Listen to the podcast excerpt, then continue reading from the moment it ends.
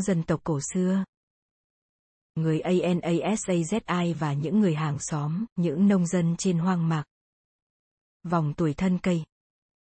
Chiến lược nông nghiệp. Những vấn đề của cha cô và bầy chuột rừng. Sự thống nhất trong vùng. Suy thoái và kết cục của cha cô. Thông điệp từ cha cô. Trong số những vùng có xã hội bị sụp đổ được đề cập trong cuốn sách này, vùng xa nhất là các đảo Pitcairn và Henderson đã được thảo luận trong chương vừa qua. Ngược lại, những vùng gần người dân Mỹ nhất là vùng Anasazi trong công viên văn hóa lịch sử quốc gia Chaco. Hình 9, 10 và công viên quốc gia Mesa Verde, nằm ở phía tây nam nước Mỹ, trên đường cao tốc số 57 của bang New Mexico và gần đường cao tốc số 666 của Mỹ, cách nơi tôi ở tại Los Angeles chưa đầy 966 km. Cũng như những thành phố Maya mà chúng ta sẽ nghiên cứu trong chương tiếp theo, những di tích này và những di tích cổ xưa khác của thổ dân Mỹ là những điểm du lịch mỗi năm thu hút hàng ngàn du khách từ những nước phát triển. Một trong những nền văn hóa cổ xưa của khu vực Tây Nam là Mamber được các nhà siêu tầm nghệ thuật ưa thích bởi những đồ gồm tinh xảo của nó được trang trí với những mẫu hoa văn và những hình minh họa đời sống thực. Một truyền thống độc đáo của một xã hội với dân số chỉ khoảng 4.000 người và phát triển hưng thịnh chỉ trong vài thế hệ trước khi đột ngột biến mất. Tôi thừa nhận rằng quy mô phát triển của các xã hội Tây Nam nước Mỹ nhỏ hơn nhiều so với những thành phố Maya, với dân số chỉ vài ngàn chứ không phải hàng triệu người. Do vậy, các thành phố Maya có diện tích rộng hơn nhiều, với những đền đài và nghệ thuật rực rỡ hơn, là sản phẩm của những xã hội được phân tầng sâu sắc hơn mà đứng đầu là những vị vua, và có chữ viết. Nhưng người Anasazi mới là chủ nhân của những công trình kiến trúc bằng đá lớn nhất và cao nhất ở Bắc Mỹ, cho tới khi những tòa nhà chọc trời bê tông cốt thép được xây dựng ở Chicago vào những năm 1880. Mặc dù người Anasazi không có chữ viết như người Maya để cho phép chúng ta xác định chính xác niên đại qua những dòng chữ, nhưng chúng ta sẽ thấy rằng nhiều công trình kiến trúc ở Tây Nam nước Mỹ có thể được xác định niên đại chỉ trong vòng một năm, từ đó cho phép các nhà khảo cổ có những phân tích thời gian chính xác hơn để tìm hiểu lịch sử các xã hội so với các đảo phục sinh, Pitcairn và Henderson. Ở Tây Nam nước Mỹ, chúng ta nghiên cứu không chỉ một nền văn hóa đơn độc và sự sụp đổ của nó, mà nghiên cứu cả một loạt các nền văn hóa. Xem hình 7. Những nền văn hóa Tây Nam đã trải qua giai đoạn sụp đổ, tái tổ chức mạnh mẽ hay bị từ bỏ ở những khu vực và thời điểm khác nhau, trong đó có Mamber vào khoảng năm 1130, Chaco Canyon, North Black Mesa và Virgin Anasazi trong khoảng giữa hoặc cuối thế kỷ 12, chừng khoảng năm 1300 thì tới Verde Mesa và Cayota Anasazi, Mogolong khoảng năm 1400, và có thể tồn tại tới tận cuối thế kỷ 15 như Hohokam, nổi tiếng bởi hệ thống thủy lợi nông nghiệp tinh xảo.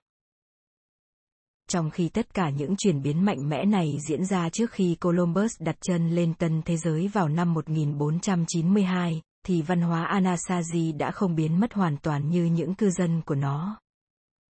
Những xã hội thổ dân khác ở Tây Nam sáp nhập các lớp hậu duệ của mình để tồn tại tới tận ngày nay, như người da đỏ Hopi và Zuni. Vậy điều gì khiến tất cả những xã hội lân cận suy thoái hay đột ngột thay đổi? Những lý giải ưa thích một chiều cho rằng nguyên nhân là do tổn hại môi trường, hạn hán hay chiến tranh và tục ăn thịt người. Thực tế, nghiên cứu thời tiền sử ở Tây Nam nước Mỹ không thể sử dụng những lý giải một chiều. Đã có rất nhiều yếu tố xuất hiện nhưng tất cả đều dẫn tới một vấn đề chủ yếu rằng khu vực Tây Nam nước Mỹ là một môi trường dễ tổn hại và bất lợi đối với nông nghiệp. Như phần lớn diện tích thế giới hiện nay. Vùng này có lượng mưa thấp, thất thường, đất chóng bạc màu cùng tỷ lệ tái sinh rừng thấp. Những vấn đề môi trường, đặc biệt là những đợt hạn hán lớn và những đoạn lòng sông, lòng suối bị sói mòn có khuynh hướng diễn ra liên tục với khoảng thời gian lâu hơn cả một đời người hay dài hơn cả khả năng ghi nhớ thông tin qua các câu chuyện kể. Mặc dù khó khăn như vậy, nhưng thật ấn tượng khi thổ dân Mỹ vùng Tây Nam đã phát triển được những xã hội nông nghiệp tiên tiến tới vậy. Minh chứng cho sự thành công của họ là hiện phần lớn khu vực này vẫn tự trồng trọt để cung cấp lương thực cho một dân số lớn hơn nhiều so với thời Anasazi. Tôi thật sự cảm động và không thể nào quên cảm giác khi tôi lái xe qua những vùng sa mạc giải rác di tích là những căn nhà bằng đá, những chiếc đập và hệ thống thủy lợi của người Anasazi trước đây, và thấy quang cảnh nơi đây rõ ràng bị bỏ hoang, thi thoảng mới có một căn nhà có người ở. Sự sụp đổ của người Anasazi và những xã hội khác ở phía Tây Nam đem lại cho chúng ta không chỉ một câu chuyện hấp dẫn mà cung cấp thêm tư liệu cho cuốn sách này, minh họa rõ hơn chủ đề về sự kết hợp giữa tác động của con người tới môi trường và hiện tượng thay đổi khí hậu, các vấn đề dân số và môi trường biến thành chiến tranh, những ưu điểm cũng như những nguy cơ của các xã hội tiên tiến, không tự cung tự cấp, phụ thuộc vào hàng hóa xuất, nhập khẩu và các xã hội bị sụp đổ ngay sau khi phát triển cực thịnh về dân số và quyền lực. Chúng ta có thể tìm hiểu chi tiết về vùng Tây Nam nước Mỹ thời kỳ tiền sử là nhờ các nhà khảo cổ có hai lợi thế khi tiến hành khảo cổ khu vực này. Thứ nhất là phương pháp phân tích ổ chuột rừng mà tôi sẽ trình bày dưới đây, cho phép chúng ta xác định thời gian thực của các loài thực vật sinh trưởng trong phạm vi vài chục mét tính từ ổ chuột rừng trong khoảng thời gian vài thập kỷ kể từ thời điểm chuột làm tổ. Lợi thế này cho phép các nhà cổ thực vật học tái hiện những thay đổi của thảm thực vật bản địa, Lợi thế thứ hai cho phép các nhà khảo cổ xác định niên đại những công trình kiến trúc với thời gian sát nhất bằng cách tính những vòng tuổi thân cây trong các cây xà gỗ được sử dụng trong công trình, thay vì chỉ dựa trên phương pháp đồng vị phóng xạ mà các nhà khảo cổ ở những nơi khác sử dụng, với sai số không thể tránh được từ 50 tới 100 năm.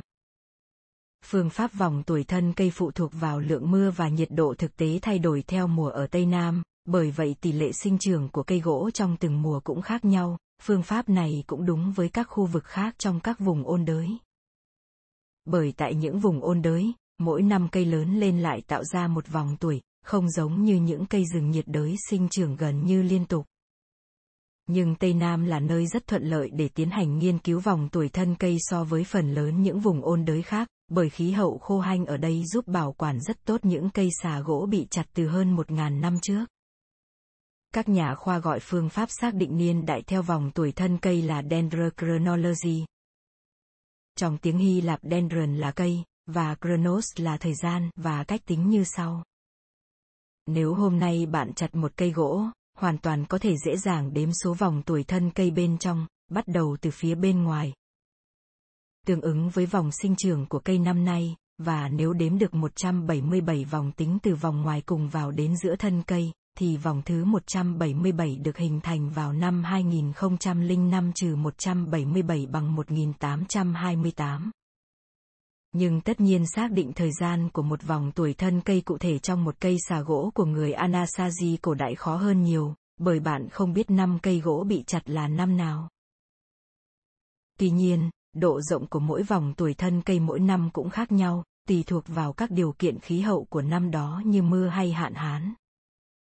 Bởi vậy, thứ tự những vòng tuổi thân cây trên một mặt cắt ngang giống như một bức điện MOS trước đây chúng ta từng sử dụng, chấm chấm gạch chấm gạch trong mật mã MOS, rộng rộng hẹp rộng hẹp trong thứ tự vòng tuổi trên thân gỗ.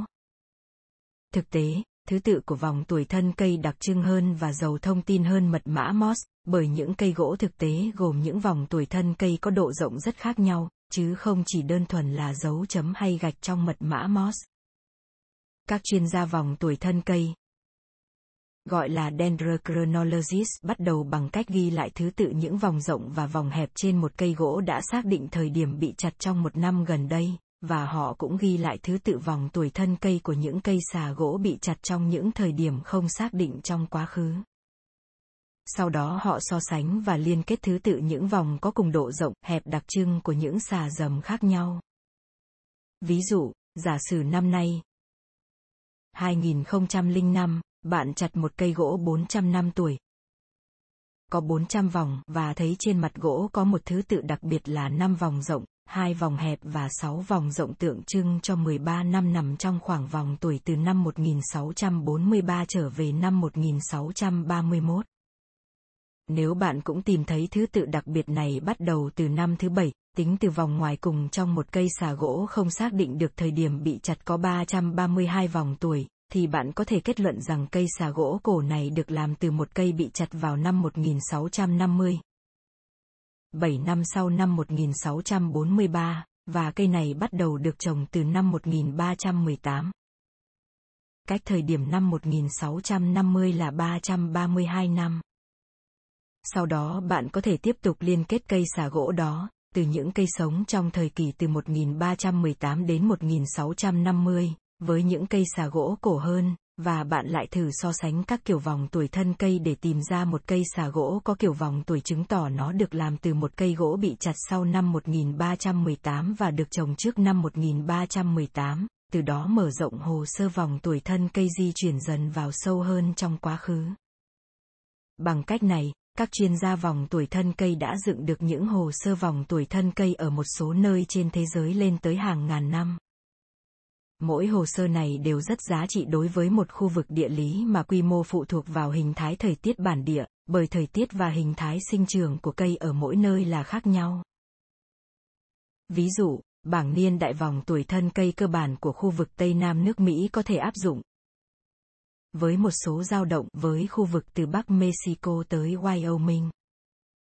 Thêm một lợi ích khác của phương pháp vòng tuổi thân cây là độ rộng và cấu trúc của mỗi vòng tuổi thân cây phản ánh lượng mưa và thời gian mưa cụ thể của một năm.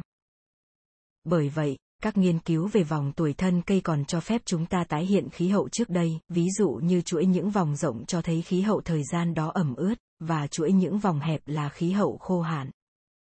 Bởi vậy, những vòng tuổi thân cây cung cấp cho các nhà khảo cổ khu vực Tây Nam thời gian chính xác và những thông tin chi tiết về môi trường hàng năm trong khu vực. Những người đầu tiên đặt chân tới châu Mỹ sinh sống bằng săn bắn và hái lượm và di chuyển tới vùng Tây Nam nước Mỹ vào năm 11.000 TACN, nhưng có thể còn sớm hơn như một phần quá trình thuộc địa hóa tân thế giới từ châu Á của tổ tiên những thổ dân Mỹ hiện đại ngày nay. Nông nghiệp không phát triển tự nhiên ở Tây Nam nước Mỹ, do không có những loài sinh vật và động vật bản địa có thể thuần hóa. Thay vào đó, những loại hoa màu được du nhập từ Mexico, nơi con người trồng trọt ngô, bí, đậu và nhiều loại hoa màu khác. Ngô du nhập vào Tây Nam nước Mỹ vào năm 2000 trước công nguyên, bí vào khoảng năm 800 trước công nguyên, đậu thì muộn hơn và bông mãi tới năm 400 mới du nhập vào đây. Cư dân nơi đây còn nuôi cả gà Tây, về điều này hiện vẫn đang còn tranh cãi liệu có phải gà Tây được thuần hóa đầu tiên ở Mexico và sau đó được du nhập sang Tây Nam hay ngược lại, hoặc chúng được thuần hóa độc lập ở cả hai nơi. Ban đầu thổ dân Mỹ ở Tây Nam chỉ tiến hành một số hoạt động nông nghiệp như một phần trong cuộc sống săn bắn, hái lượm của họ, giống như cuộc sống của người Apache hiện đại trong thế kỷ 18 và 19. Vào mùa trồng trọt, người Apache định cư ở một chỗ để trồng trọt và thu hoạch hoa màu, sau đó lại sống cuộc sống du mục săn bắn và hái lượm trong suốt thời gian còn lại trong năm. Vào năm một, một số thổ dân Mỹ ở Tây Nam đã sống tập trung thành những ngôi làng và chủ yếu phụ thuộc vào hoạt động nông nghiệp và hệ thống kênh mương thủy lợi. Từ đó, dân số tăng mạnh và tản ra khắp vùng cho tới khi bắt đầu suy thoái vào khoảng năm 1117 ít nhất đã xuất hiện ba hình thái sản xuất nông nghiệp, tất cả đều có những giải pháp khác nhau để đối phó với khó khăn chính của vùng Tây Nam, đó là làm thế nào để có đủ nước trồng trọt hoa màu trong một môi trường đa phần lượng mưa thấp và khó dự báo tới mức hiện nay chỉ duy trì được một số ít hoặc thậm chí chẳng có hoạt động nông nghiệp nào. Một trong ba giải pháp đó là tiến hành các hoạt động nông nghiệp trên những vùng đất khô, có nghĩa là chỉ trồng trọt ở những vùng đất trên cao và hoàn toàn dựa vào lượng mưa ở đó, nơi lượng mưa thực tế đủ để hoa màu sinh trưởng trên những cánh đồng có mưa. Giải pháp thứ hai không phụ thuộc trực tiếp vào lượng mưa trên cánh đồng, mà thay vào đó các cư dân chọn những vùng có mực nước ngầm sát mặt đất đủ để rễ cây có thể hút được. Phương pháp này được áp dụng ở đáy những hẻm núi với những con suối thường xuyên hoặc thi thoảng mới có nước và mực nước ngầm bồi tích nông, như ở hẻm núi Chaco. Phương pháp thứ ba đặc biệt được người Hohokam ưa chuộng và cũng được áp dụng ở hẻm núi Chaco, là dồn nước vào những kênh mương để tưới cho các cánh đồng. Trong khi có nhiều phương pháp khác nhau được sử dụng ở Tây Nam để đảm bảo đủ nước tưới cho hoa màu, thì cư dân cũng áp dụng thử nghiệm các biện pháp này ở những địa điểm khác nhau với những chiến lược khác nhau để tìm ra biện pháp tối ưu. Quá trình thử nghiệm kéo dài tới gần 1.000 năm, và nhiều thử nghiệm đã thành công trong hàng thế kỷ, nhưng cuối cùng hầu hết đều thất bại vì những vấn đề môi trường do con người hoặc hiện tượng thay đổi khí hậu gây ra. Mỗi giải pháp cũng đều gây ra những nguy cơ môi trường khác nhau. Một trong những chiến lược đó là sinh sống ở những vùng đất trên cao, nơi có lượng mưa cao hơn như người Mogolong sống ở vùng núi Vecde Mesa, giống như cư dân thời kỳ đầu phát triển nông nghiệp còn gọi là thời kỳ Puebloi đã làm. Nhưng nguy cơ gắn liền với giải pháp này là khí hậu ở vùng cao lạnh hơn ở vùng thấp, và có những năm khí hậu lạnh tới mức ngay cả hoa màu cũng không phát triển được. Một biện pháp khác trái ngược hoàn toàn với biện pháp trên là trồng trọt ở những vùng đất dưới thấp, thời tiết ở đây ấm áp hơn nhưng lượng mưa lại không đủ cho hoa màu trên những vùng đất khô cằn.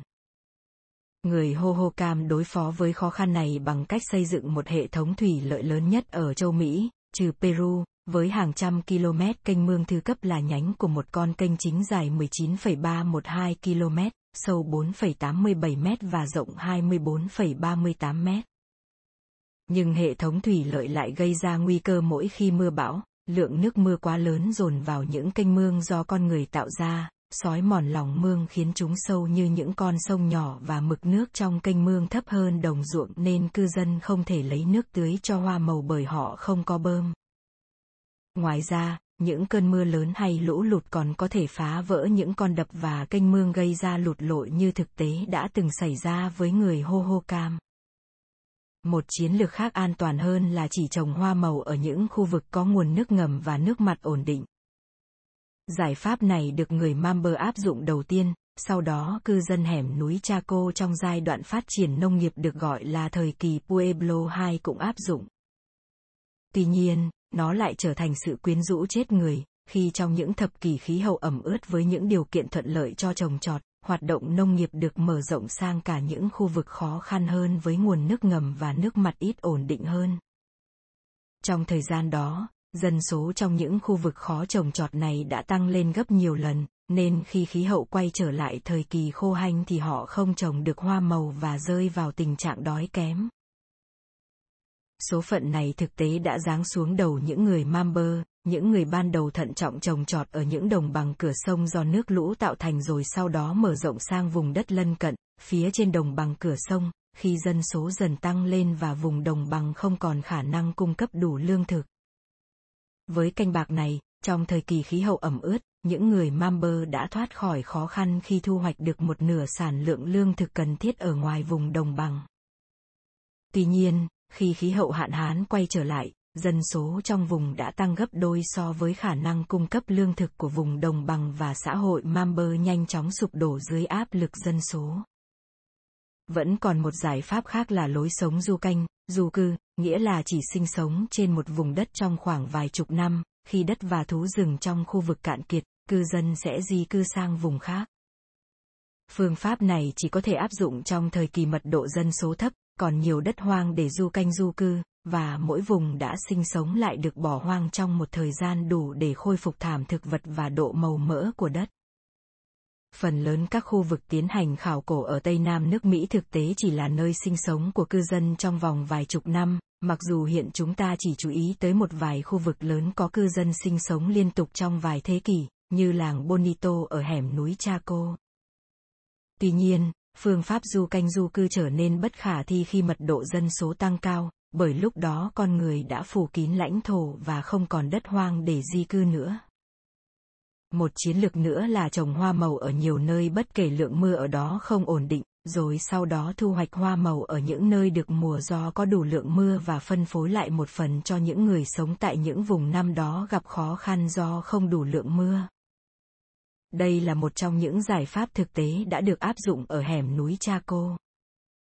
Nhưng có một khó khăn là việc phân phối lương thực đòi hỏi phải có hệ thống chính trị và xã hội tiên tiến để thống nhất các hoạt động giữa các vùng, và nhiều người đã chết đói khi hệ thống tiên tiến này sụp đổ. Chiến lược cuối cùng là trồng trọt và sinh sống ngay bên cạnh những nguồn nước ổn định và chắc chắn, nhưng chỉ ở vùng đất phía trên những đường thoát lũ chính để tránh nguy cơ lũ lụt xảy ra có thể quét sạch hoa màu và làng mạc và áp dụng một nền kinh tế đa dạng, khai thác những vùng sinh thái khác nhau để mỗi khu dân cư đều có thể tự cung tự cấp lương thực. Giải pháp này được các cư dân, hiện lớp hậu duệ vẫn đang sống tại làng Hopi và làng Juni của Tây Nam, áp dụng thành công trong khoảng thời gian hơn 1.000 năm. Hiện một số người Hopi và Juni hiện đại nhìn vào sự xa xỉ của xã hội Mỹ xung quanh họ, lắc đầu và nói. Chúng tôi đã ở đây từ lâu trước khi các anh tới và chúng tôi sẽ tiếp tục ở đây lâu dài khi các anh ra đi. Tất cả những giải pháp này đều phải đối mặt với một nguy cơ lớn bao trùm lên toàn bộ khu vực, đó là những năm thời tiết tốt, lượng mưa và mực nước ngầm thuận lợi cho hoạt động nông nghiệp sẽ khiến dân số tăng nhanh và xã hội phát triển tiên tiến hơn, phụ thuộc lẫn nhau nhiều hơn và mất đi sự độc lập của mỗi vùng. Những năm sau này, khi thời tiết xấu đi thì xã hội kiểu này không thể đối phó với những khó khăn và tự hồi phục như xã hội trước đây có dân số ít hơn, ít phụ thuộc lẫn nhau hơn và khả năng tự cung, tự cấp cao hơn. Như chúng ta sẽ thấy, chính tình trạng này đã kết liễu khu dân cư của người Anasazi ở thung lũng Long Hao và có thể cả ở những vùng khác. Hoạt động nghiên cứu sâu sắc nhất là hiện tượng rời bỏ nơi sinh sống là những khu cư dân lớn nhất và lạ kỳ nhất của người Anasazi ở hẻm núi Chaco, Tây Bắc New Mexico. Xã hội Anasazi ở Chaco phát triển phồn thịnh trong khoảng thời gian hơn 5 thế kỷ, từ khoảng năm 600, sau đó biến mất vào khoảng thời gian từ năm 1150 đến 1200. Đó là một xã hội có tổ chức tiên tiến, có diện tích địa lý rộng lớn, có tính thống nhất trong vùng cao và họ chính là những người đã dựng lên những tòa nhà lớn nhất Bắc Mỹ, thời kỳ trước khi Columbus đặt chân lên tân thế giới thậm chí còn cằn cỗi và trơ trụi hơn cả quang cảnh đảo phục sinh, hẻm núi cha cô ngày nay với những con sông nhỏ sâu hoắm và hệ thực vật lơ thơ vài bụi cây có thể sống trên vùng đất mặn khiến chúng tôi sừng sốt, bởi hiện hẻm núi này hầu như không có người sinh sống, ngoại trừ vài căn nhà của những người bảo vệ khu công viên quốc gia. Vậy tại sao những thổ dân Mỹ cổ xưa lại xây dựng được một thành phố tiên tiến trên vùng đất thiếu sự sống này, và tại sao họ lại ra đi, bỏ mặc tất cả những công trình kiến trúc này. Khi những thổ dân Mỹ chuyển vào sinh sống trong hẻm núi Chaco vào khoảng năm 600, ban đầu họ sống trong những căn hầm khoét sâu trong lòng đất giống như những thổ dân Mỹ khác hồi đó ở vùng Tây Nam. Khoảng năm 700, người Anasazi ở Chaco, không có quan hệ gì với những xã hội thổ dân Mỹ khác, bắt đầu xây dựng những công trình kiến trúc bằng đá dài cả ngàn km tới tận miền Nam Mexico, với những kỹ thuật xây đá hoàn toàn do họ tự sáng chế ra và dùng đá cuội trang trí trên mặt các phiến đá. Phụ bản 11 Ban đầu, những công trình này chỉ cao khoảng một tầng, nhưng tới khoảng năm 920 thì công trình sau này là làng Bonito lớn nhất của người Chaco đã cao tới hai tầng. Hơn hai thế kỷ sau, Chúng đã cao tới 5, 6 tầng với 600 căn nhà có cột chống mái là những cây gỗ cao tới 4,87 mét và nặng tới 317,51 kg. Tại sao trong số tất cả các vùng đất của người Anasazi chỉ có hẻm Chaco Canyon có các kỹ thuật xây dựng cùng sự tiên tiến của chính trị và xã hội đạt tới tột đỉnh? Dường như câu trả lời vẫn là những lợi thế môi trường của hẻm Chaco, mà ban đầu là một môi trường màu mỡ, thuận lợi nằm ở tây bắc bang New Mexico. Hẻm núi hẹp này là nơi hứng nước mưa chảy từ các sườn núi và từ vùng cao xuống, do vậy mực nước ngầm bồi tích dâng cao cho phép một số nơi trồng trọt hoa màu mà không phụ thuộc vào lượng mưa, đồng thời tỷ lệ đất phục hồi do sói mòn cũng cao. Vùng đất rộng có thể sinh sống trong hẻm núi và trong vòng hơn 80 km của nó có đủ khả năng cung cấp đủ lương thực để nuôi sống một dân số tương đối lớn trong một môi trường khô hanh như vậy. Vùng Chaco cũng có thảm thực vật đa dạng với nhiều loại động, thực vật hoang dã hữu ích, và ở độ cao tương đối thấp nên thời gian canh tác hoa màu cũng dài hơn. Ban đầu, những khu rừng thông pinyon và bách xù lân cận cung cấp gỗ xây dựng và củi đun.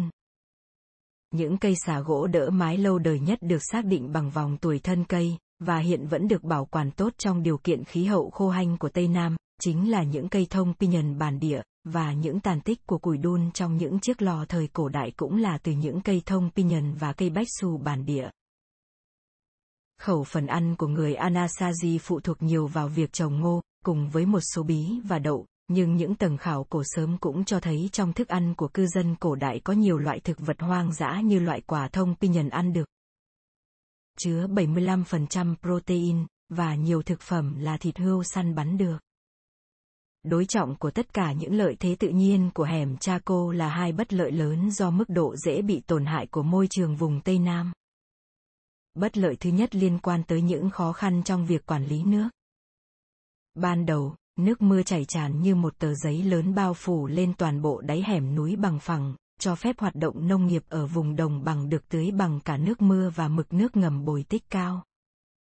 Khi người Anasazi bắt đầu điều chỉnh dòng nước vào các kênh mương để tưới tiêu, việc tập trung nước trong các kênh mương và chặt cây rừng để lấy đất trồng trọt, cùng với các quy trình của tự nhiên khiến vào khoảng năm 900, lòng các kênh mương bị khoét sâu biến chúng thành những con sông nhỏ khiến mực nước xuống thấp hơn bề mặt cánh đồng nên không thể tưới tiêu cho nông nghiệp, kể cả trồng trọt hoa màu dựa vào các nguồn nước ngầm cũng bị ảnh hưởng, cho tới khi nước đầy kênh mương.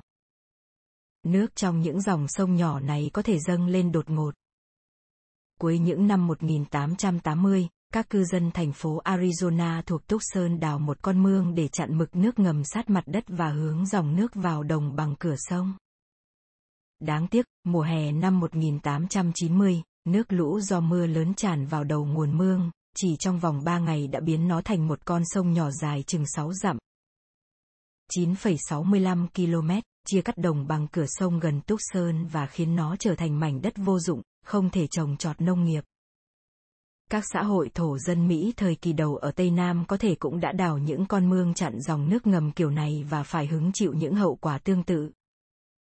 Người Anasazi ở Chaco đối phó với vấn đề lũ lụt trong hẻm bằng một số cách như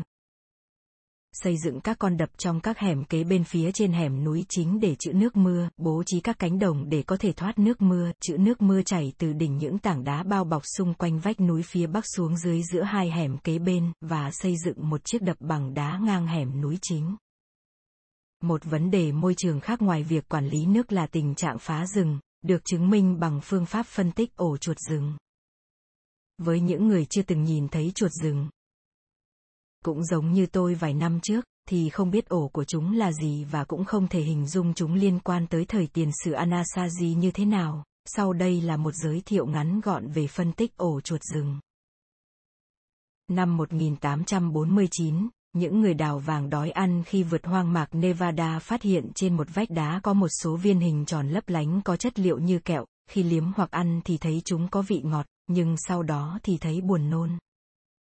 Rõ ràng đây là những viên cặn rắn do một loài gặm nhấm nhỏ tạo ra, gọi là chuột rừng, để tự bảo vệ mình bằng cách xây ổ bằng những chiếc que, những mảnh vỏ cây và bằng phân của loài động vật có vú được thu thập ở những vùng xung quanh cùng với thức ăn thừa, xương động vật bỏ đi và phân chuột.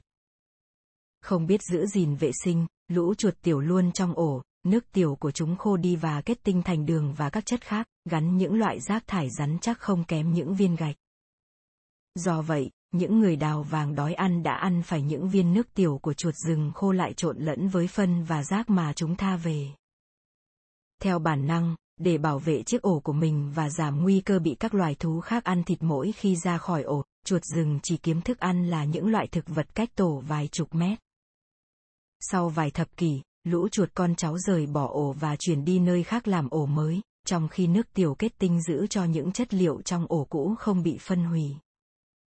Qua việc xác định dấu tích còn lại của hàng chục loài thực vật có trong ổ và được lớp nước tiểu của chuột bảo vệ, các nhà cổ thực vật học có thể tái hiện những loài thực vật mọc gần ổ chuột trong thời gian chúng thu thập tích lũy thức ăn, còn các nhà động vật học có thể tái hiện danh sách động vật từ dấu tích của các loài côn trùng và động vật có xương sống. Bởi vậy, có được một ổ chuột rừng là ước mơ của một nhà cổ thực vật học. Nó là một quả nang thời gian bảo vệ mẫu của các loài thực vật bản địa, được thu thập trong phạm vi khoảng vài chục mét kể từ điểm phát hiện và trong thời gian vài chục năm, với thời gian cụ thể có thể được xác định bằng kỹ thuật carbon phóng xạ đối với ổ chuột. Năm 1975, nhà cổ sinh thái học Julio Betancourt đột nhiên ghé thăm hẻm núi Chaco trong khi đang lái xe đi du lịch xuyên qua bang New Mexico. Nhìn xuống vùng đất trơ trụi xung quanh làng Bonito, ông tự hỏi. Nơi này trông như một thảo nguyên khô cằn của Mông Cổ, không biết cư dân nơi đây lấy gỗ và củi ở đâu. Các nhà khảo cổ khi nghiên cứu những di tích ở đây cũng đặt ra câu hỏi tương tự. Bất chợt, ba năm sau khi một người bạn đề nghị Julio viết một đề án nghiên cứu ổ chuột rừng, ông liền nhớ lại ấn tượng đầu tiên của mình về làng Bonito. Lập tức ông liền điện thoại cho chuyên gia về ổ chuột rừng là Tom Van der Vender và được biết Tom đã thu thập được được một số ổ chuột rừng ở khu cắm trại trong công viên quốc gia gần làng Bonito. Hầu hết trong số ổ này đều có những lá kim của thông pinion, hiện không còn trồng trong phạm vi tìm thấy số ổ này chừng vài km, trước đây từng được dùng làm xà đỡ mái trong các giai đoạn đầu tiến hành xây dựng ở làng Bonito, cũng như được tìm thấy ở nhiều than củi trong các bếp lò và những đống rác. Julio và Tom cho rằng số ổ này phải có từ thời những cây thông còn được trồng bên cạnh, nhưng họ không biết chính xác số tuổi của nó, theo họ chắc chỉ chừng một thế kỷ. Bởi vậy, họ gửi những mẫu vật của số ổ này đi giám định niên đại bằng kỹ thuật carbon phóng xạ. Khi nhận được kết quả từ phòng thí nghiệm, Julio và Tom thực sự sửng sốt khi biết rằng có nhiều ổ đã hơn 1.000 năm tuổi. Kết quả bất ngờ đó làm bùng lên những nghiên cứu về ổ chuột rừng. Ngày nay, chúng ta biết rằng trong điều kiện khí hậu hanh khô của Tây Nam, rác bị phân hủy rất chậm. Nếu được bảo vệ bởi các yếu tố như nằm dưới một vách đá nhô ra biển hay trong một hang động, những loại ổ này có thể tồn tại tới 40.000 năm, lâu hơn rất nhiều so với dự đoán của bất cứ ai. Như Julio đã cho tôi xem ổ chuột rừng đầu tiên gần khu vực Chaco của người Anasazi ở Kincleso, tôi lặng mình khi nghĩ rằng hình như chiếc tổ trông như mới này chắc hẳn phải có từ thời điểm những con lười khổng lồ, những con sư tử châu Mỹ và những con voi ma mút đã bị tiệt chủng từ thời kỳ băng hà vẫn còn đi lại trên những vùng đất nay là lãnh thổ của nước Mỹ. Trong khu vực hẻm núi Chaco, Julio đã thu thập và tiến hành xác định niên đại bằng kỹ thuật carbon 14 với 50 ổ chuột rừng, và thấy chúng có niên đại khác nhau hầu như trong suốt thời kỳ thịnh suy của nền văn minh Anasazi, từ năm 600 tới năm 1200. Qua đó, Julio có thể tái hiện những thay đổi của thảm thực vật ở hẻm Chaco trong suốt chiều dài lịch sử tồn tại của người Anasazi. Những thông tin thu thập được từ số ổ chuột rừng này cho thấy phá rừng là một trong hai vấn đề môi trường chủ yếu. Vấn đề kia là quản lý nước xuất hiện ở hẻm Chaco vào khoảng năm 1000 do dân số tăng lên. Những ổ chuột rừng xuất hiện trước thời điểm này vẫn còn những lá kim của thông pinion và bách xù, giống như ổ đầu tiên mà Julio đã phân tích, và giống như ổ mà ông đã cho tôi xem. Bởi vậy, khu vực dân cư của người Anasazi ở Chaco ban đầu được xây dựng trên vùng rừng thông Pinyon và bách xù, không giống như quang cảnh trơ trụi ngày nay, tiện cho việc kiếm củi đun và lấy gỗ xây dựng. Tuy nhiên, những ổ con niên đại sau năm 1000 không còn lá thông Pinyon và bách xù, chứng tỏ rừng đã bị phá toàn bộ và vùng này trở nên trơ trụi như quang cảnh hiện nay.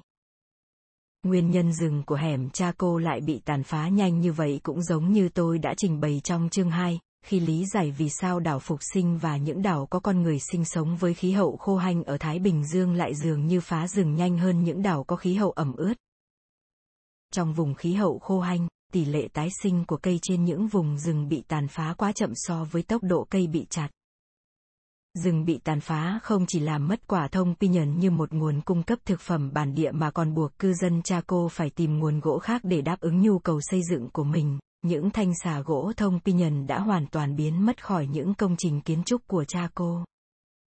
Người cha cô đối phó bằng cách đi rất xa tới những cánh rừng thông vàng. Ponderosa, Vân Sam và Linh Sam mọc trên những ngọn núi cách nơi ở tới hơn 80 km, trên những vùng đất cao hơn hẻm cha cô tới hàng trăm mét. Không có xúc vật kéo, nhưng khoảng 200.000 cây gỗ, mỗi cây nặng tới 317,5 kg đã được đưa xuống núi và kéo về hẻm Chaco chỉ bằng sức người. Một nghiên cứu gần đây của Nathan English, một sinh viên của Julio, cùng làm việc với các nhà khảo cổ Julio, Zepdin và dây quyết đã xác định chính xác hơn nguồn gốc của những cây vân sam và linh sam khổng lồ. Có ba nơi trong vùng Chaco có thể là nơi cung cấp gỗ, cây gỗ mọc ở những vùng đất cao trên ba dạng núi gần như cách đều nhau tính từ hẻm núi, đó là các dạng núi Chasca, San Mateo và San Pedro. Trong số những dạng núi này, chính xác thì người Anasazi ở Chaco đã đốn những cây thông ở dạng nào. Những cây mọc trên ba dạng núi này đều cùng một chủng loại và có hình thức như nhau. Để tìm ra dấu hiệu đặc trưng của chúng, Nathan đã sử dụng các chất đồng vị Stronti, một nguyên tố hóa học rất giống với canxi và vì vậy kết hợp cùng với canxi có trong các loài thực vật và động vật. Stronti tồn tại dưới các hình thức. Các đồng vị hơi khác nhau về trọng lượng nguyên tử, trong đó STRONTI 87 và STRONTI 86 xuất hiện phổ biến nhất trong tự nhiên. Nhưng tỷ lệ hai loại stronti này lại khác nhau tùy thuộc vào tuổi đá và hàm lượng rubidi của đá, bởi stronti được sinh ra do phân hóa phóng xạ của một đồng vị rubidi Hóa ra số thông trồng trên ba dạng núi trên khác nhau rõ ràng về tỷ lệ STRONTI 87 và STRONTI 86, và không hề trùng nhau một chút nào. Từ 6 di tích của cha cô, Nathan chọn ra 52 cây gỗ thông trên cơ sở các vòng tuổi thân cây cho thấy chúng bị chặt vào khoảng thời gian từ năm 974 tới năm 1104. Kết quả giám định tỷ lệ stronti của 2 phần 3 số gỗ đó cho thấy chúng được trồng ở dạng núi Chaska, 1 phần 3 trồng ở dạng núi San Mateo, và không có cây gỗ nào từ dạng núi San Pedro. Có một số trường hợp, các công trình kiến trúc của Chaco sử dụng gỗ của cả hai dạng núi trong cùng một năm, hoặc năm nay sử dụng gỗ của núi này thì năm sau sử dụng gỗ của núi khác, hoặc gỗ của cùng một dạng núi được cung cấp cho vài công trình kiến trúc xây dựng trong cùng một năm. Như vậy, có bằng chứng rõ ràng về một mạng lưới từ xa, được tổ chức chặt chẽ để cung cấp gỗ cho thủ phủ của người Anasazi ở hẻm Chaco. Mặc dù hai vấn đề môi trường này ngày càng nghiêm trọng đã làm giảm sản lượng hoa màu và rõ ràng phá hủy những nguồn cung cấp gỗ ngay trong hẻm Chaco, hay người Anasazi đã nghĩ ra những giải pháp để đối phó với những vấn đề này, nhưng dân số của hẻm vẫn tiếp tục tăng, đặc biệt là trong thời kỳ xây dựng bùng nổ bắt đầu từ năm 1029. Sự bùng nổ này diễn ra đặc biệt mạnh mẽ trong những thập kỷ khí hậu ẩm ướt, khi lượng mưa tăng đồng nghĩa với sản lượng lương thực tăng, dân số tăng và cần nhiều nhà ở hơn. Mật độ dân số được xác định không chỉ bởi những ngôi nhà vĩ đại, như làng Bonito cách nhau chừng hơn một km trên sườn phía bắc của hẻm Chaco, mà còn bởi những chiếc lỗ khoan vào mặt vách đá phía bắc để đỡ những dầm xà của mái nhà, chứng tỏ đã có một dãy nhà nối tiếp nhau ngay dưới chân của những vách đá giữa những ngôi nhà vĩ đại, và những di tích của hàng trăm khu định cư nho nhỏ ở vách phía nam của hẻm núi. Quy mô tổng dân số của hẻm núi hiện vẫn còn chưa xác định và còn nhiều tranh cãi. Nhiều nhà khảo cổ cho rằng nó khoảng dưới 5.000 người và những tòa nhà lớn này có rất ít người cư trú thường xuyên, chủ yếu là các giáo sĩ và nông dân thi thoảng mới tập trung tại đây vào những dịp lễ. Các nhà khảo cổ khác thì lưu ý rằng làng Bonito chỉ là một trong những tòa nhà lớn tại hẻm Chaco, đã có 600 căn nhà, và tất cả những lỗ cắm cọc cho thấy những căn nhà được dựng chủ yếu dọc theo chiều dài của hẻm núi, vì vậy dân số phải đông hơn số 5.000 nhiều lần. Những tranh cãi về quy mô dân số xuất hiện trong ngành khảo cổ cũng là chuyện bình thường, như đã được thảo luận trong các chương trước của cuốn sách về đảo phục sinh và người Maya. Cho dù số dân là bao nhiêu thì bản thân khu vực Chaco không còn đủ khả năng cung cấp lương thực cho số dân này, và nó trở nên phụ thuộc vào các khu dân cư vệ tinh xa xôi được xây dựng cùng một phong cách kiến trúc và nối với hẻm Chaco bằng một mạng lưới hàng trăm km đường tỏa ra khắp vùng, hiện vẫn còn có thể dễ dàng nhận ra. Những khu dân cư phụ cận này có những chiếc đập để giữ nước mưa, bởi lượng mưa thất thường và phân bố không đều. Một cơn rông có thể mang lại lượng mưa rất lớn cho một hoang mạc nhưng hoang mạc cách đó chỉ hơn một km lại không hề có một hạt mưa nào. Những chiếc đập có tác dụng giữ lại lượng nước mưa nếu may mắn có mưa rông, và các cư dân ở đó có thể nhanh chóng trồng hoa màu, tưới tiêu và thu hoạch lượng lớn lương thực ở vùng này trong năm đó. Lượng lương thực dư thừa có thể phân phối cho tất cả những vùng dân cư lân cận năm đó không có mưa. Hẻm Chaco trở thành một hố đen chỉ nhập khẩu hàng hóa nhưng lại chẳng xuất khẩu mặt hàng hữu hình nào. Nhập vào Chaco là hàng chục ngàn cây gỗ lớn để xây dựng đồ gốm. Tất cả đồ gốm của hẻm Chaco giai đoạn sau này đều nhập khẩu, có thể do nguồn gỗ làm củi bị cạn kiệt khiến những lò nung gốm của hẻm phải đóng cửa, đá chất lượng cao để chế tạo các công cụ bằng đá, ngọc lam để làm đồ trang sức nhập từ những vùng khác của New Mexico, cọ, đồ trang trí bằng vỏ sò và những chiếc chuông đồng nhập từ Hohokam và từ Mexico như những mặt hàng xa xỉ. thậm chí lương thực cũng phải nhập khẩu, như một nghiên cứu gần đây đã tìm ra nguồn gốc của những chiếc lõi ngô được khai quật ở làng Bonito khi áp dụng phương pháp chất đồng vị Stronti mà Nathan English đã dùng để xác định nguồn gốc của những cây xà gỗ ở làng Bonito. Hóa ra, ngày từ thế kỷ thứ IS, ngô đã được nhập khẩu từ dặng núi Chaska, cách đó hơn 80 km về phía tây. Cũng là một trong hai nơi cung cấp gỗ làm xà mái nhà, trong khi một lõi ngô tìm thấy ở làng Bonito được xác định là con niên đại ở thế kỷ 12 và được nhập từ vùng lưu vực sông San Juan, cách đó 96,5 km về phía bắc. Xã hội Chaco trở thành một xã hội quân chủ thu nhỏ, được phân chia thành tầng lớp thượng lưu được ăn ngon và ở trong những ngôi nhà sang trọng và tầng lớp nông dân ăn uống chất lượng kém hơn, phải làm việc và sản xuất lương thực. Hệ thống đường xá và các công trình kiến trúc đã vươn ra toàn vùng chứng tỏ quy mô lớn của khu vực và sự thống nhất hoàn toàn của nền kinh tế và văn hóa Chaco với những vùng xung quanh. Các kiểu nhà cho thấy có ba tầng lớp trong xã hội. Những tòa nhà lớn, gọi là Great Houses, ở ngay trong hẻm núi Chaco. Là nơi ở của những thủ lĩnh cai quản bộ tộc những căn nhà lớn. Great Houses nằm ở những vùng phụ cận, phía ngoài hẻm núi. Gọi là thủ phủ của địa phận là nơi ở của các thủ lĩnh cấp trung và những ngôi nhà nhỏ chỉ có vài phòng.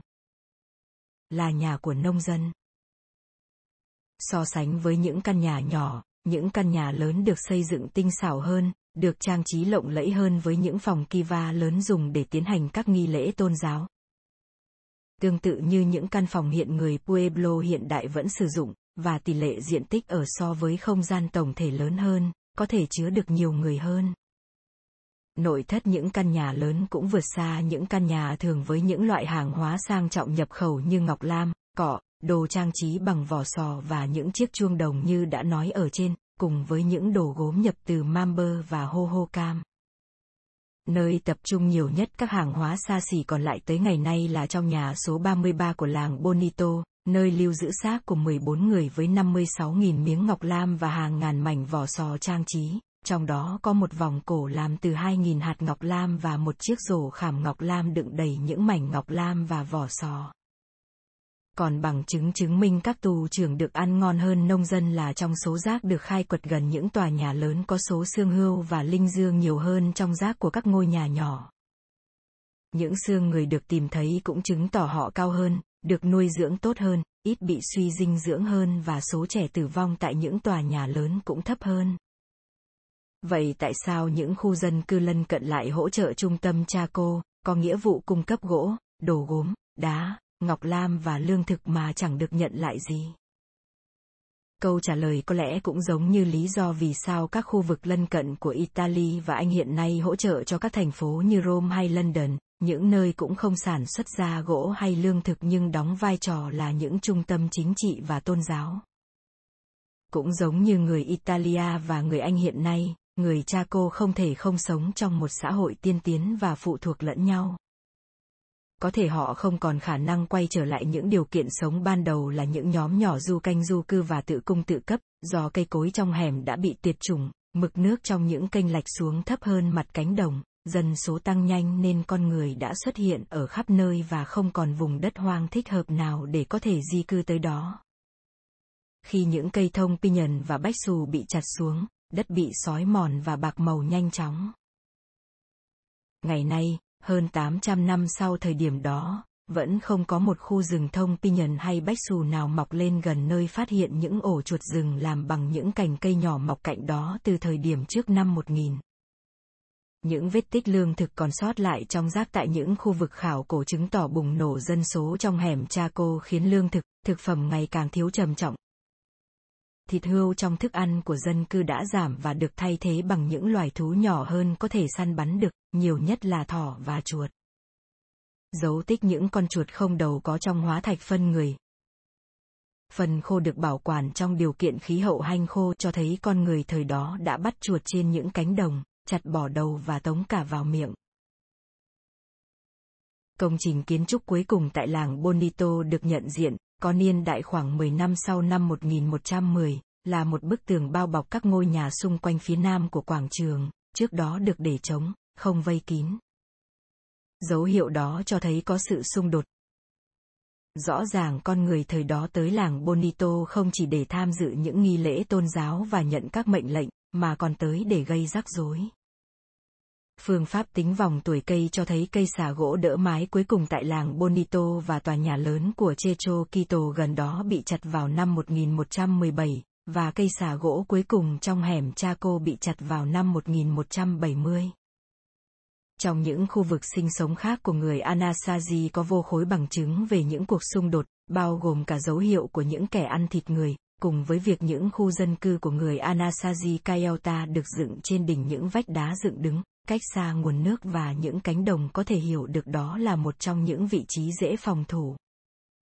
Những khu vực sinh sống phía Tây Nam tồn tại lâu hơn Chaco tới tận năm 1250, chiến tranh ở đó rõ ràng đã trở nên khốc liệt, được thể hiện bằng số lượng những bức tường phòng thủ tăng nhanh, cùng với những chiến hào và tháp canh, những ngôi làng giải rác được tập trung thành những pháo đài lớn trên đỉnh đồi.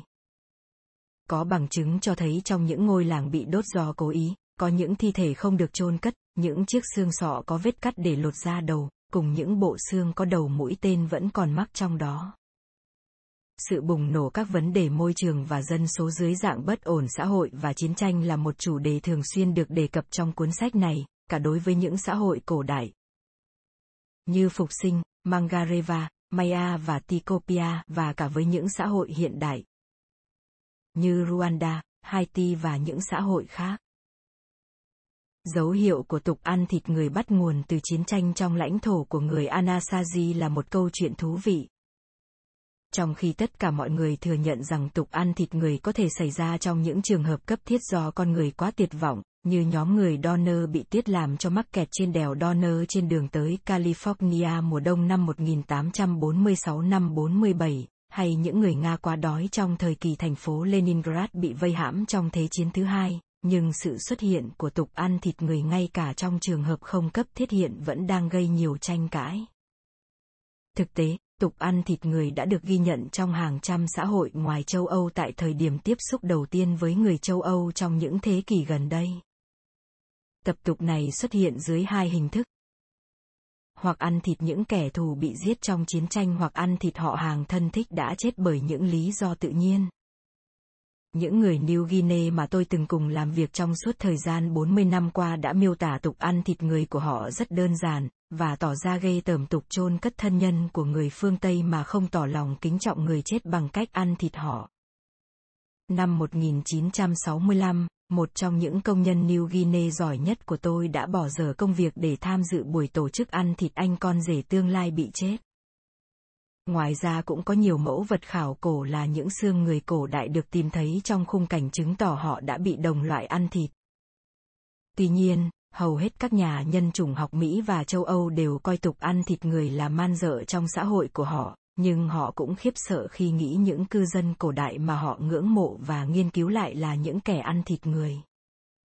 Vì vậy, họ phủ nhận sự tồn tại của tập tục này và coi đó là một sự vu khống mang tính phân biệt chủng tộc. Họ bác bỏ tất cả những mô tả về tục ăn thịt người do những người ngoài châu Âu hay các nhà thám hiểm đầu tiên của châu Âu viết ra và coi đó là những lời đồn đại vô căn cứ. Họ chỉ tin khi tận mắt xem những thước phim video do một nhân viên chính phủ hay, thuyết phục nhất, do chính một nhà nhân chủng học quay được. Tuy nhiên, không hề có một thước phim nào như vậy tồn tại, vì một lý do hiển nhiên là những người châu Âu đầu tiên gặp gỡ những người bị coi là kẻ ăn thịt người thường tỏ ra phẫn nộ trước tập tục này và đe dọa sẽ bắt giữ ngay kẻ nào dám làm điều đó. Những phản đối này đã gây tranh cãi xung quanh nhiều báo cáo về dấu tích của con người, với bằng chứng khẳng định sự tồn tại của tục ăn thịt người, được tìm thấy ở các khu vực sinh sống của người Anasazi. Bằng chứng thuyết phục nhất được thu thập từ một ngôi nhà của người Anasazi với những mảnh vỡ, cùng những chiếc xương của bảy người vứt giải rác trong nhà, phù hợp với giả thiết rằng họ đã bị giết trong một cuộc đột kích trong chiến tranh chứ không phải là cách mai táng thông thường. Một số xương bị đập ra, giống như xương của các loài động vật dùng làm thực phẩm bị đập ra để lấy tủy. Những chiếc khác có phần cuối xương nhẵn, dấu tích của xương động vật bị luộc trong những chiếc chảo, những xương không bị luộc không có dấu tích này. Bản thân những mảnh chảo vỡ được tìm thấy trong ngôi nhà này của người Anasazi cũng có dính cặn đạm myoglobin có trong thịt người, chứng tỏ thịt người đã bị nấu trong những chiếc chảo. Nhưng những người hoài nghi vẫn phản đối rằng nấu thịt người trong chảo và đập vỡ xương người không có nghĩa những người khác thực sự đã ăn thịt đồng loại. Vậy thì còn lý do nào khác để họ luộc và đập vỡ những chiếc xương vẫn còn rải rác trên sàn nhà?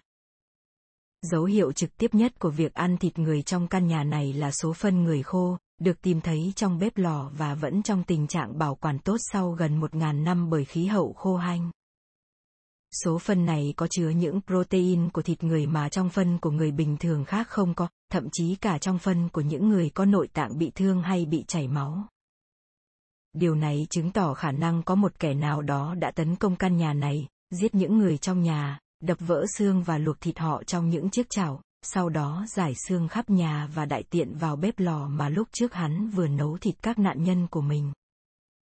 Đòn quyết định giáng vào người cha cô là một đợt hạn hán, dựa vào những vòng tuổi thân cây cho thấy xảy ra vào khoảng năm 1130.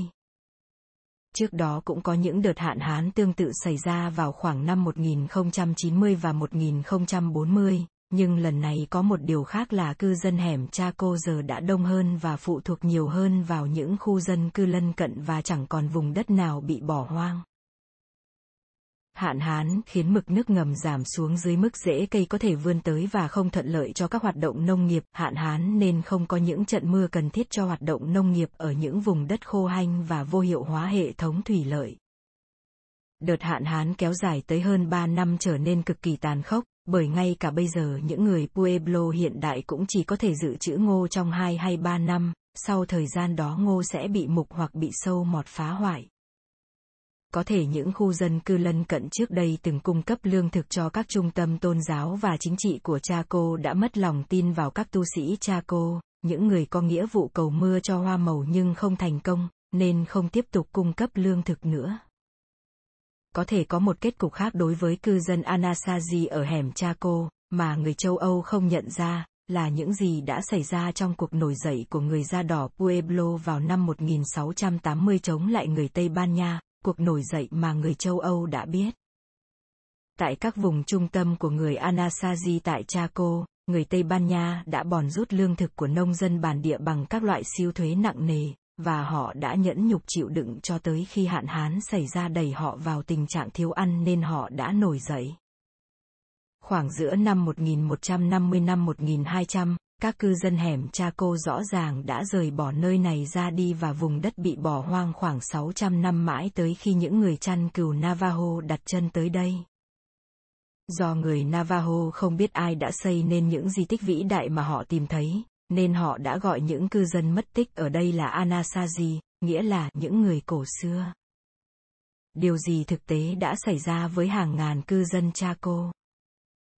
Bằng phép loại suy cùng với những sự kiện rời bỏ làng mà khác mà lịch sử ghi nhận trong một đợt hạn hán vào những năm 1670, thì có thể nhiều người đã bị chết đói, một số khác thì giết lẫn nhau và những người sống sót thì chạy trốn tới những khu dân cư khác trong vùng Tây Nam. Đây chắc hẳn là một cuộc sơ tán có chủ ý, bởi hầu hết trong những căn nhà của người Anasazi không còn những đồ gốm và những đồ vật hữu ích mà con người sẽ đem theo trong một cuộc sơ tán có kế hoạch, không như trong căn nhà có những người bất hạnh bị giết và bị ăn thịt như đã nói bên trên, những đồ gốm vẫn còn nguyên. Những khu dân cư mà những người cha cô sống sót cố gắng chạy tới có một số làng trong khu vực sinh sống của người Juni hiện nay, Nơi này có những ngôi nhà được xây theo kiểu những căn nhà ở hẻm Chaco và có những đồ gốm sản xuất theo kiểu Chaco con niên đại trùng với khoảng thời gian Chaco bị rời bỏ. Zepdin và các đồng nghiệp Rob Axtell, George Epstein, George Gamerman, Steve McCarroll, Mike Parker và Ellen Sweetland đã tiến hành tái hiện chi tiết những gì xảy ra với một nhóm khoảng 1.000 người Anasazi ở Kayota trong thung lũng Long Hao, đông bắc Arizona. Họ tính toán dân số của thung lũng ở những thời điểm khác nhau trong giai đoạn từ năm 800 đến năm 1350, dựa trên số lượng những khu ngôi nhà có các loại đồ gốm thay đổi về kiểu dáng theo thời gian, từ đó cho phép xác định niên đại của khu nhà. Họ cũng tính toán sản lượng ngô hàng năm của thung lũng theo thời gian, tính lượng mưa dựa trên những vòng tuổi thân cây và nghiên cứu đất để thu thập những thông tin về sự tăng giảm mực nước ngầm. Hóa ra sự tăng giảm dân số thực tế sau thời điểm năm 800 gần như phản ánh sự tăng giảm của sản lượng ngô được tính toán hàng năm, trừ năm 1300, khi người Anasazi hoàn toàn rời bỏ thung lũng, khi sản lượng ngô sụt giảm chỉ đủ nuôi sống một phần ba dân số thung lũng đang ở mức đông dân nhất. Khoảng 400 trong số 1070 người. Tại sao 400 người Kayelta Anasazi cuối cùng của thung lũng Long Hao không ở lại khi phần lớn những họ hàng của họ đã ra đi? Có lẽ thung lũng vào năm 1300 đã suy thoái về nhiều mặt, không còn đủ điều kiện để con người sinh sống chứ không phải chỉ có sản lượng nông nghiệp bị suy giảm theo mô hình tính toán của các nhà khoa học. Ví dụ, có thể đất đã bị bạc màu, những khu rừng trước kia đã bị chặt phá trơ trụi tới mức không còn gỗ để xây dựng và làm củi, như chúng ta đã thấy trong trường hợp của cư dân hẻm Chaco. Cũng có thể vì những xã hội con người tiên tiến này cần một quy mô dân số tối thiểu nhất định để duy trì những thể chế mà cư dân của nó xem là cần thiết có bao nhiêu người New York sẽ chọn tiếp tục ở lại thành phố New York nếu 2 phần 3 họ hàng và bạn bè của họ đã chết đói ở đây hay đã ra đi, nếu tàu điện ngầm và taxi không còn hoạt động và nếu các văn phòng và các cửa hàng bị đóng cửa. Cùng với số phận của những người Anasazi ở hẻm Chaco và ở thung lũng Long Hao mà chúng ta đã theo dõi, như tôi đã đề cập ở phần đầu của chương này, nhiều xã hội khác ở Tây Nam, như Mamber, Mesa Verde, Hohoka, Mogolong và những xã hội khác. Cũng đã bị sụp đổ, bị tái tổ chức hay bị rời bỏ ở những giai đoạn khác nhau trong khoảng thời gian từ năm 1100 năm 1500. Hóa ra có khá nhiều vấn đề môi trường và phản ứng văn hóa khác nhau gây ảnh hưởng tới sự sụp đổ hay truyền tiếp này, và những yếu tố trong những khu vực khác nhau cũng gây ra những ảnh hưởng khác nhau. Ví dụ, Phá rừng là vấn đề môi trường chính của người Anasazi bởi họ cần lấy gỗ để làm xà mái nhà, nhưng đó lại không phải là vấn đề lớn của người Hohoka bởi nhà của họ không cần xà. Muối hóa do các hoạt động tưới tiêu nông nghiệp gây ảnh hưởng nhiều tới người Hohoka bởi họ phải tưới nước cho các cánh đồng của mình, nhưng đó lại không phải là vấn đề của người Mesa Verde, những người không phải tưới tiêu khí hậu lạnh giá ảnh hưởng tới người Mogolong và người Mesa Verde do họ sống ở vùng cao và nhiệt độ không thuận lợi cho sản xuất nông nghiệp. Những dân tộc khác ở Tây Nam bị ảnh hưởng do mực nước xuống thấp, như người Anasazi hay do đất bị bạc màu. Có thể là với người Mogolong. Những con sông nhỏ bị sói mòn sâu hơn là khó khăn của người Anasazi ở Chaco, nhưng không phải là khó khăn của người Mesa Verde.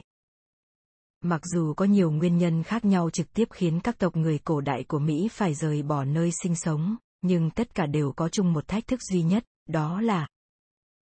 họ đều sống trong những môi trường khắc nghiệt và dễ bị tổn hại, các giải pháp được áp dụng một cách thành công, thông minh và có thể thông cảm được nhưng chỉ hiệu quả trong thời gian ngắn, về lâu dài chúng bị thất bại và có thể gây ra những hậu quả thảm khốc khi con người phải đối phó với những thay đổi môi trường từ bên ngoài hay do chính con người tạo ra mà các xã hội không thể dự đoán được bởi không có lịch sử được ghi lại bằng chữ viết hay không có các nhà khảo cổ học.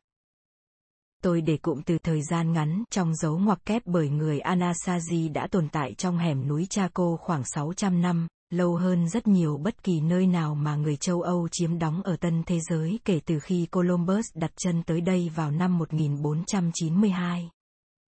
Trong quá trình tồn tại của họ, những thổ dân Mỹ khác nhau ở vùng Tây Nam đã thử nghiệm khoảng nửa tá hình thái kinh tế khác nhau. Xem hình 7. Phải mất nhiều thế kỷ mới nhận ra rằng, trong số những nền kinh tế này, chỉ có nền kinh tế Pueblo là được duy trì trong thời gian dài, ít nhất là khoảng 1.000 năm. Điều đó khiến chúng ta, những người Mỹ hiện đại, lưỡng lự không dám tin vào sự bền vững của nền kinh tế hàng đầu thế giới của chúng ta, nhất là khi chúng ta thấy rằng xã hội Chaco đã sụp đổ nhanh như thế nào sau khi đạt tới cực thịnh trong giai đoạn chỉ 10 năm từ năm 1110 đến năm 1120, và trong thập kỷ đó, những người cha cô đã phải đối mặt với những nguy cơ sụp đổ phi lý như thế nào. Trong khung năm điểm căn cứ để tìm hiểu về những vụ sụp đổ xã hội của chúng ta, có bốn yếu tố đóng vai trò quan trọng trong sự sụp đổ của xã hội Anasazi.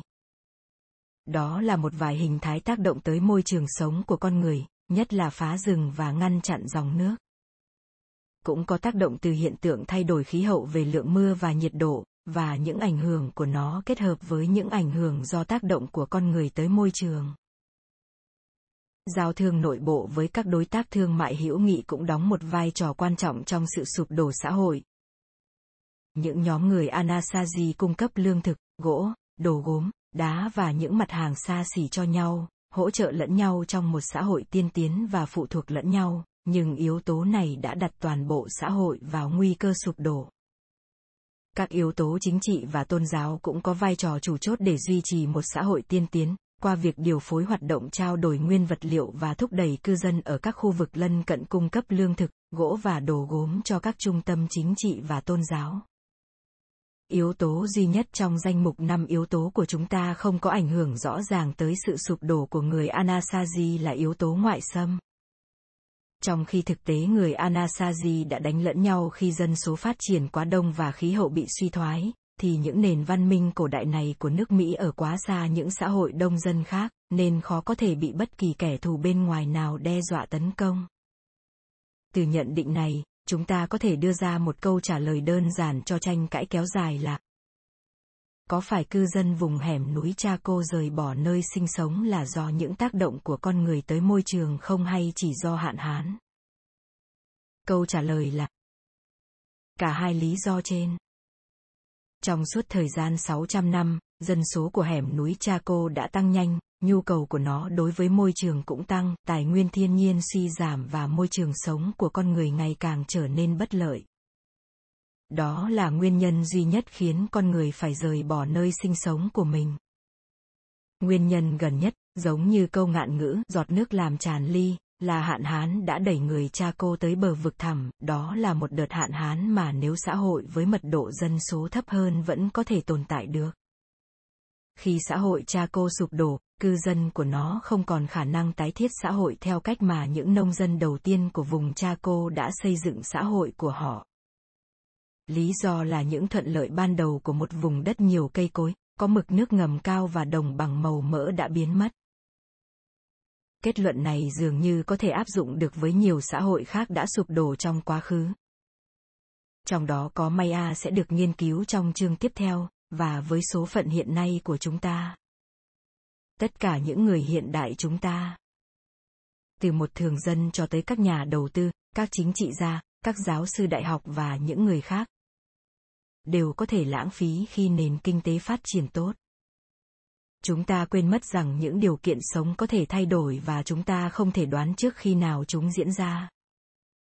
Tới lúc đó, có thể chúng ta đã quá quen với lối sống xa hoa, mà quên đi rằng khi những thay đổi xảy ra, chúng ta chỉ có thể lựa chọn một lối sống tàn tiện hay chấp nhận sụp đổ mà thôi.